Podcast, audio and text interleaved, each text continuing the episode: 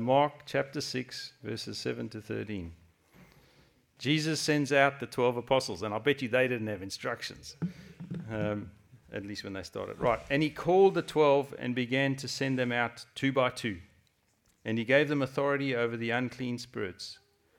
He charged them to take nothing for their journey except a staff, no bread, no bag, no money in their belts, but to wear their sandals and to put on two tunics. And he said to them, Whenever you enter a house, stay there until you depart from there. And if any place will not receive you, and they will not listen to you, when you leave, shake off the dust that is on your feet as a testimony against them. So they went out and proclaimed that the people should repent.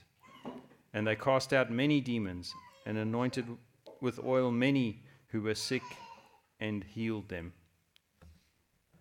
I think it's 30. Yeah. Amen. Thank you. Jared.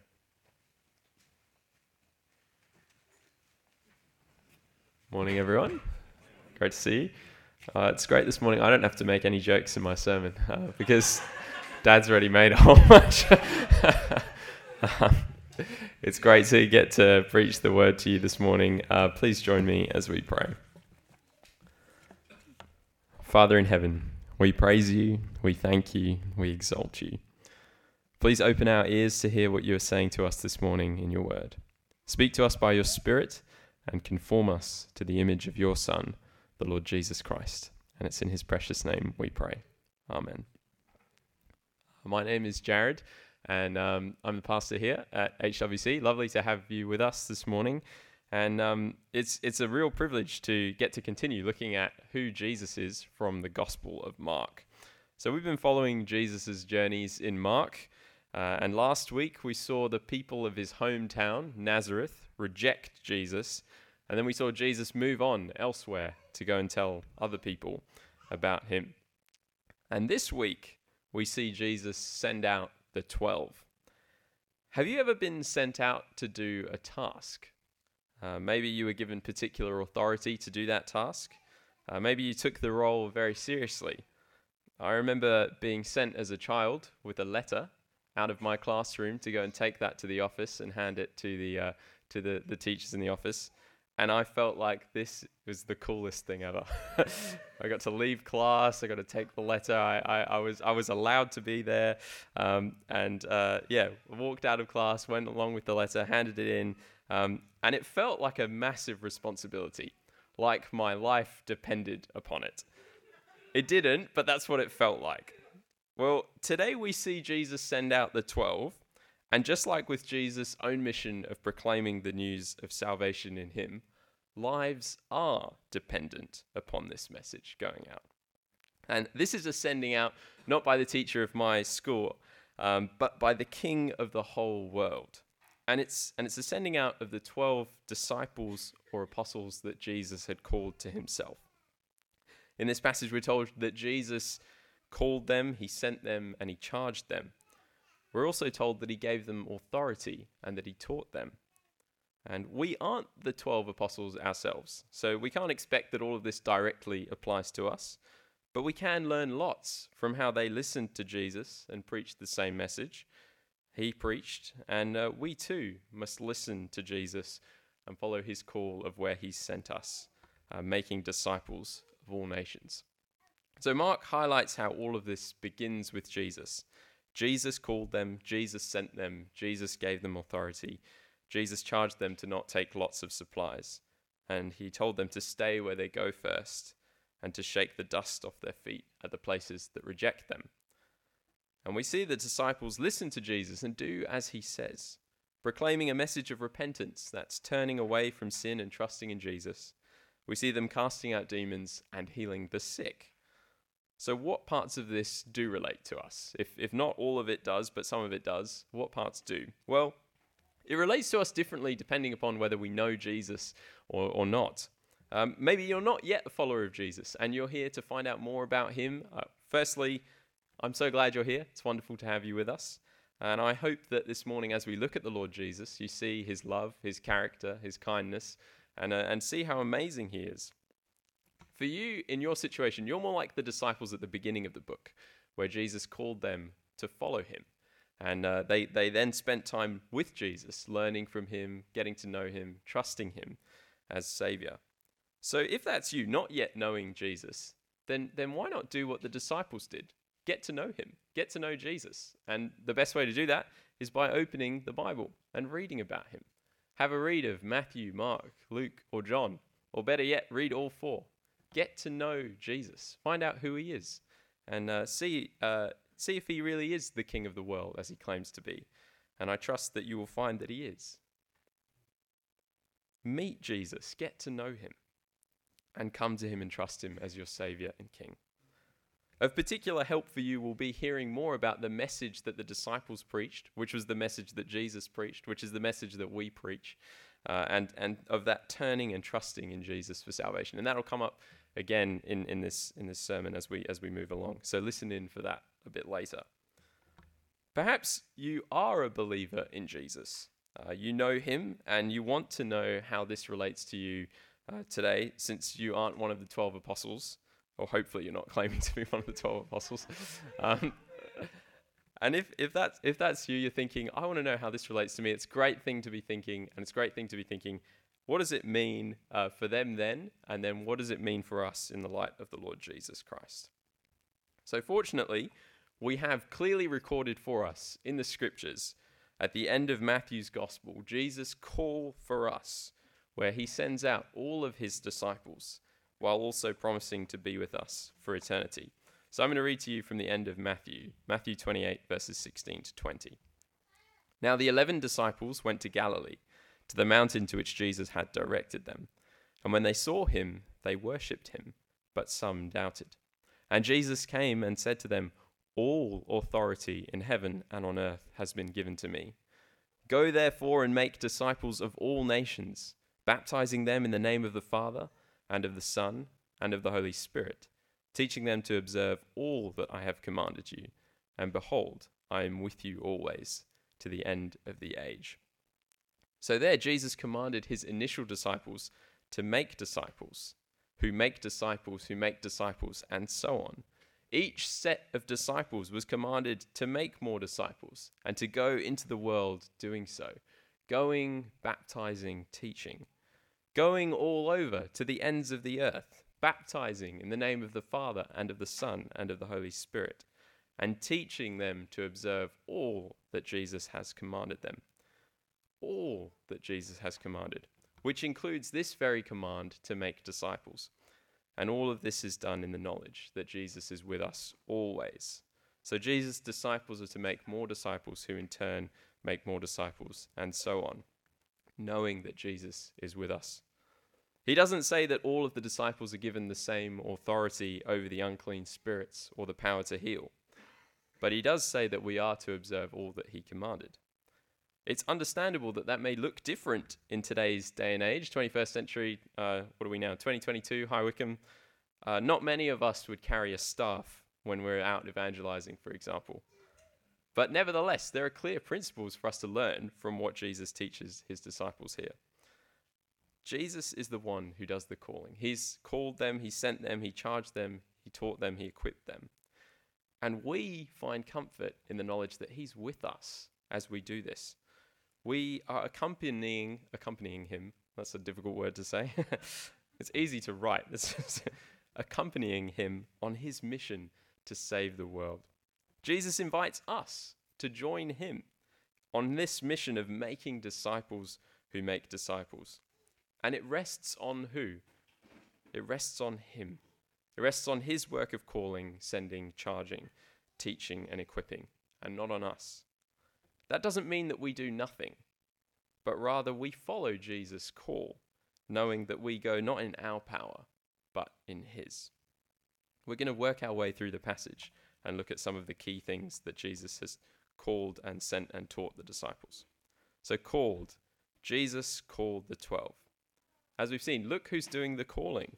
It's Jesus. The disciples who were picked out by Jesus, called in that first sense, follow me, way back in chapter 1, are now being called by Jesus for a specific task, a specific mission that he's giving them. sent, Jesus began to send them out two by two. Jesus sent these 12 out to continue his mission. I've got a bit of an old school quote from Matthew Henry, so bear with the different sort of language, but uh, it's really good. So he says this Hitherto, that's up till now, they had they, the disciples, had been conversant with Christ, and had sat at his feet, had heard his doctrine, and seen his miracles. And now he determines to make some use of them. They had received that they might give, had learned that they might teach, and therefore now he began to send them forth. They must not always be studying in the academy to get knowledge, but they must preach in the country to do good with the knowledge they have got.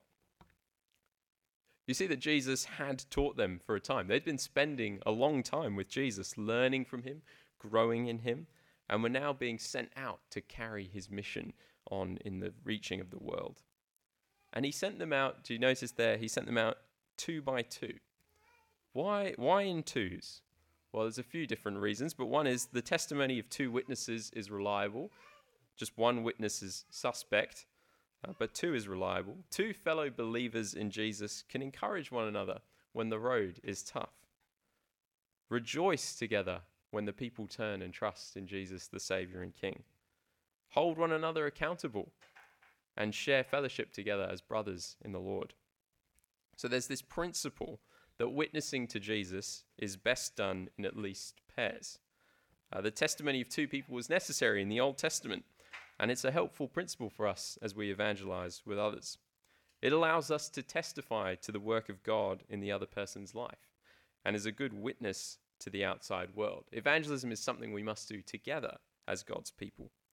But that's not to say that you shouldn't evangelize alone. No, obviously, take every opportunity that you get to tell people about Jesus. Every chance you get to tell people about Jesus, take that opportunity. But it does help us when we think about how we can best evangelize. If we think about how can we get out into this area and reach the people of High Wycombe, take someone along with you from church. Go and talk to people about Jesus. It helps to show that this isn't just some crazy person speaking to them, but two people who were both testifying to the truth of the Lord Jesus, who he is, what he's done, and how he's saved them. And that testimony is powerful. And that's how Jesus sent out the 12, and it remains a helpful principle for us today. And so, a good question for us to ask ourselves is Am I currently going out to tell people about Jesus? Uh, am, is there someone here from church that I can go with, that I, um, we can we can join together? We want to reach this area with the message of the Lord Jesus. Uh, many of the people out there in, in the area are not just going to come in. Uh, Jesus has sent us out to go and reach uh, the nations. And so we want to go out there and reach them. So let's do that together.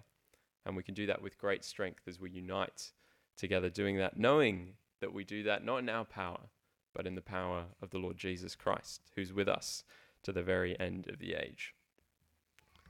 One of the other things that we read here is that Jesus gave them authority over the unclean spirits. Jesus gave the 12, see that it says them, authority over the unclean spirits. He gave them power to cast out some, but not all, unclean spirits. Later in Mark, uh, when the disciples are confronted with a particular uh, demon possessed uh, person, they can't cast the demon out. Um, and they ask Jesus, why, why can't we do that? Um, we'll explain that in more detail when we get there. But Jesus has unparalleled power over the spiritual realm. The disciples don't have that power. Jesus' amazing power is such that he can give power to his disciples to cast out demons, but they still don't have the same full control over the spiritual realm that Jesus has we can't conclude that this power has just been given to us because just because it was given to them. And having said that, Jesus has all power over the spiritual realm.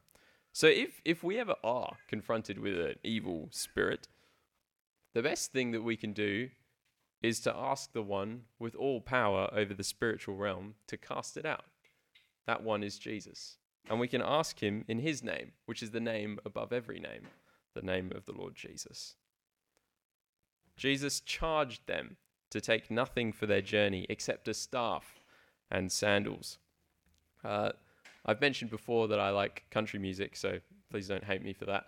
Um, but there's a country song called No Shoes, No Shirt, No Problems. Um, it's not quite like that, but it sounds a bit like that. Um, Jesus tells them to take nothing except shoes, a shirt, and a staff. So instead of no shoes, no shirt, no problems, it's more like two shoes, one shirt, one staff, and one wild ride. it's interesting how often people see the authority over unclean spirits as directly applicable today. But the idea of just taking the clothes on our backs, the sandals on our feet, and the staff in our hands, that's definitely not applicable today, is it? We need to be consistent in how we read the Bible, don't we? Uh, all of this needs to be read in its context, understood what it meant for the people then, and then understood now in, in light of the Lord Jesus for us today. There's a clear principle that undergirds this. Don't take more than what you need, more than what is necessary. And it's a helpful reminder to trust God for his provision and not in ourselves. To not, not be greedy, but to be grateful to God for providing. Jesus is not a means to an end. Uh, Jesus is not your ticket to financial success. Uh, the way of the Lord Jesus is not about fame, fortune, wealth, and worldly gain. It's about salvation for sinners, rescue for rebels. We must never use Jesus for selfish gain. Uh, the 12 who were doing the miraculous must not be greedy and must be reliant upon God in everything. And the same is true for us today. Greed has no place in Jesus' kingdom. Sacrificial service of others does. Said, Jesus said to them, notice that Jesus is speaking to his disciples. Uh, he gives them direction and guidance as to what is to happen. Let's have a look at what he says. First one Whenever you enter a house, stay there until you depart from there. The first place they went was to be the place that they stayed. Uh, the disciples weren't to be on the lookout for the best material things or the best house. Check it out. Well, this one has a pool. This one has the lets the sun in really nicely. This one's got a great view. No, that's not what the mission of Jesus is about. Forget fame and fortune. This is about salvation for sinners. Staying with at the first place was a witness that the disciples weren't living for this world. They were living for the next life, the life to come. And, and this is a challenge to us too, isn't it? Are we always seeking the next best thing? Uh, the next best house, next best car, the next best toy, gadget, thrill, the list goes on and on and on. Uh, because that's, that's to be seeking treasure in this life rather than in the one to come. I notice that tendency in my own heart. And that's something we need to confess to God and repent of. We need to live in light of the reality that we aren't destined to live in this life forever, but in the new creation. It's worthless, and even worth, worse than worthless, it's damaging for us to live like this is the place we're staying forever. Like this life is all there is, storing up material possessions. We must store up treasure in heaven, not on earth. Jesus says these words And if any place will not receive you and will not listen to you, when you leave, shake off the dust that is on your feet as a testimony against them. Much like when Jesus was rejected at Nazareth, there will be places where the twelve face rejection, where they will not be received and they will not be listened to, just like Jesus was not received and not listened to. And what's the command then? Is it to hang around indefinitely and keep reasoning with them? Is it to grow in ability to argue well, to convince these people to join them on the way? To twist their arms until there are converts? No. To shake the dust off from your feet as a testimony against them. Now, with our modern sensibilities, we can often recoil at that idea, can't we? Um, shake the dust off your feet. Well, that's, that doesn't sound good to begin with. And then uh, that's that's that's clear sign of rejection of moving on, a sign of judgment. Surely that can't be good. And then, just in case they or we were in any doubt, Jesus says that it's a t- as a testimony against them. It's a witness to the people's unfaithfulness that signifies their rejection of Jesus and then his rejection of them.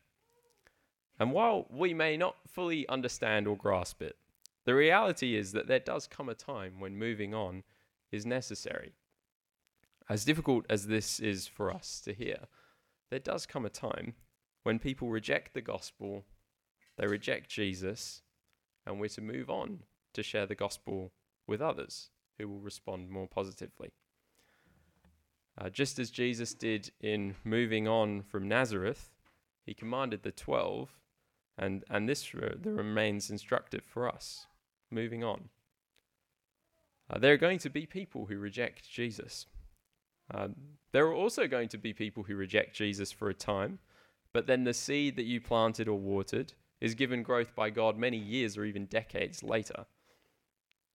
The point is, though, that just as there came a time for Jesus to move on and for the 12 to move on, there comes a time for us to move on as well. And I want to give you an illustration from my own life. I, I met up with a uni friend uh, for a number of years to read the Bible with him. Uh, we became close friends. Uh, he, he, he didn't believe in Jesus, and to my knowledge, he still doesn't. Um, the, after we read the Bible for a few years, we, we, we'd, we'd worked our way through, uh, I think it was Matthew or Mark, Luke, and John. Um, we were in John at the time. We'd been reading the Bible for a few years. We were close friends. Um, he finally started to see that the message of Jesus saving sinners made sense.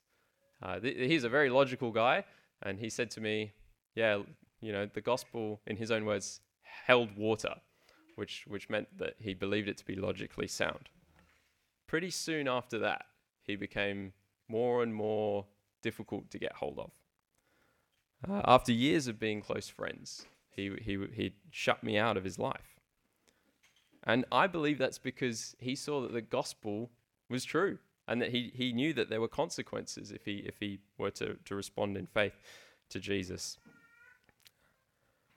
In this situation, uh, God made it clear to me that, that I wasn't going to be able to, to minister to him anymore.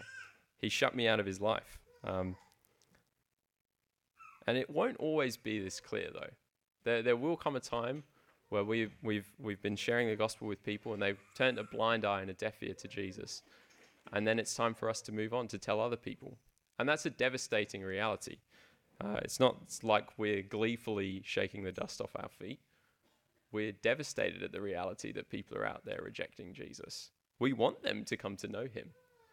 But we also know that there are other people out there who will respond positively to the message of Jesus. And so we need to go and tell them too. Uh, with my friend, my hope and prayer is that God does a miracle in his life, that he brings him to repentance and saving faith in Jesus. But I'm no longer going to be chasing him up. I tried a few weeks ago. I've been trying for years. But I've got to move on. There, there are other people out there who need to hear about Jesus, and I know that in his present state, he'll turn a blind eye and a deaf ear to Jesus. It feels difficult to move on. It's heartbreaking. And that's because we have a gospel concern. I want him to be saved, I want him to know Jesus. But there's genuine comfort in knowing that God has all of this in his hands. And if it is his will to save my friend, then he will save him, even if that's without me being there sharing the gospel with him. Uh, for some people, they may see that in rejecting Jesus, they find themselves rejected by Jesus. And then they may want to get right with him. And we'll pray to that end. Maybe you have stories like that too. Maybe you've got people in your life who you told about Jesus and they don't want to hear. Obviously, we keep praying. We trust God. He's got it in His hands. But there does come a time where we move on to tell others. Went out and proclaimed. So they went out and proclaimed that people should repent. You notice that the 12 listened to Jesus? They follow his example. They went out to different places and they preached the same message that Jesus preached salvation in Jesus. There's a clear principle here. We must listen to Jesus. Just like the disciples listened to him and obeyed him, we too are called to listen to Jesus and obey him. Not to work our way to being right with him, but out of thankfulness that he's made us right with him. The message they preached is the same one that Jesus preached and the same one that we must preach. And this is the message that we all desperately need to hear. Uh, whether you've never before put your trust in Jesus, or if you've been trusting Him your whole life, as long as you can remember, this message we all need. It's, this is the message we refer to as the gospel, the massive news of salvation in Jesus. It's, it's not a popular message. It's, it's summarized here as proclaiming that people should repent. That is to turn away from sin and to tr- turn to Jesus. To have a radical change of mind and heart that corresponds with God's Holy Spirit turning our lives around. Proclaiming repentance requires that we tell people the problem, our sin, which our pride doesn't like, and the solution, which is found only in Jesus the Saviour, again, whom our pride doesn't like.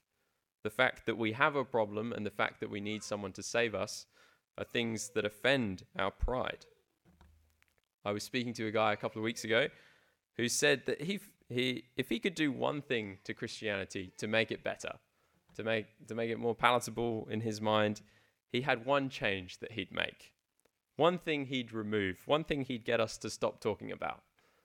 Any ideas what that would be? Yep.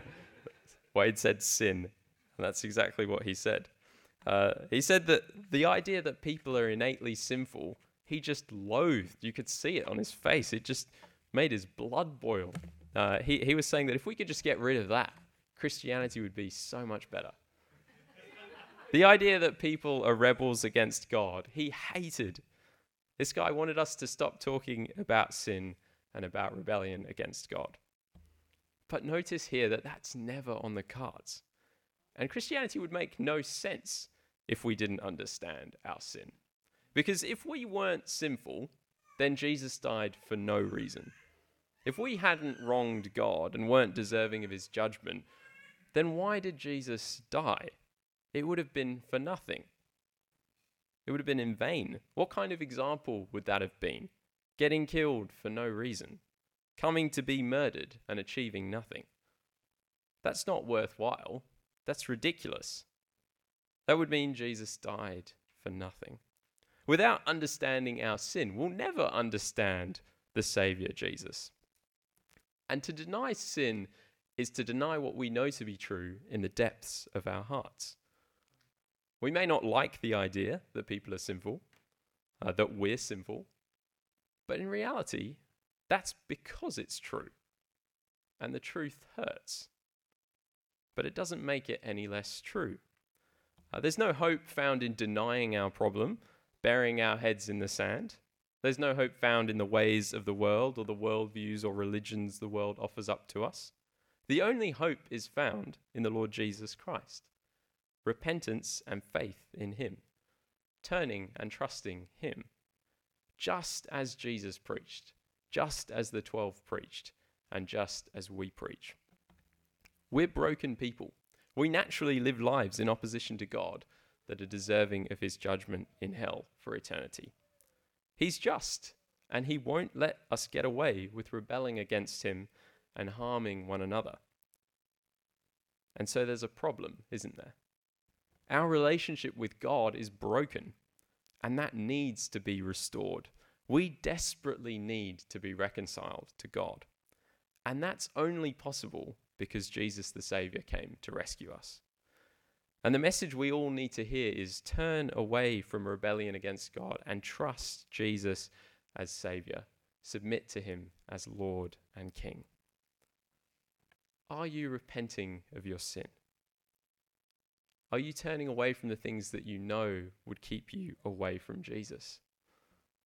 Are you trusting in Jesus?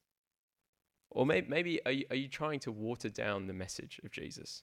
Do we like the idea of Jesus, but not so much the idea of telling people to repent? No doubt that's a difficult thing to do.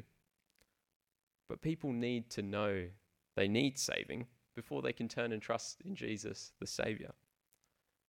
Do we have the courage to say to a dying world, repent? Jesus did.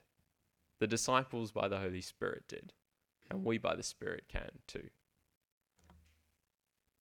Cast out demons and healed the sick.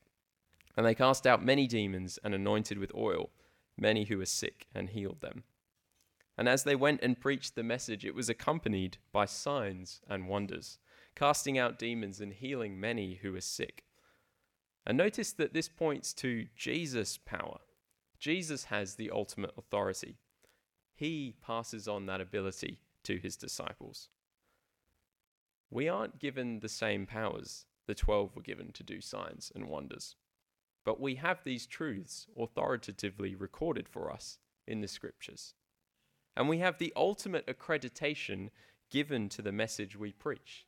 The Lord Jesus Christ, He died and then He rose again, never to die again. If anyone is worth listening to in the history of the entire world, it's Jesus. He rose himself from the dead. He said, I lay down my life of my own accord, I take it up again of my own accord. If anyone's worth listening to, it's Jesus. And we preach the same message that Jesus preached turn and trust in him as your Saviour and King. We need to hear and heed that message for ourselves, and our world needs to hear and heed that message as well. So come to Jesus today. Put your trust in him. Turn from sin trust in the Savior Jesus, who died on that cross to save us, to rescue us. And if you do that for the first time today, then come and talk to me. I would love to chat to you more about Jesus. He, as Ella said earlier, we're all about Jesus. He's awesome. He's our King. He's the Savior of the world. And I uh, want to encourage you to come to terms with Him today uh, while there's still time. Please join me as we pray. Father in heaven, we praise you and thank you for sending your Son, the Lord Jesus Christ, to come to this world to save sinners. We thank you, Lord Jesus, that we have the message that you preached, the message of turning and trusting in you as Saviour. Lord, grant us faithfulness to preach that message. Grant us wisdom to know where to preach that message and how to preach that message. By your Holy Spirit, enable us to speak boldly proclaiming the message of repentance to a dying world that's living in rebellion against you. Lord, give us compassionate hearts that want to see people saved.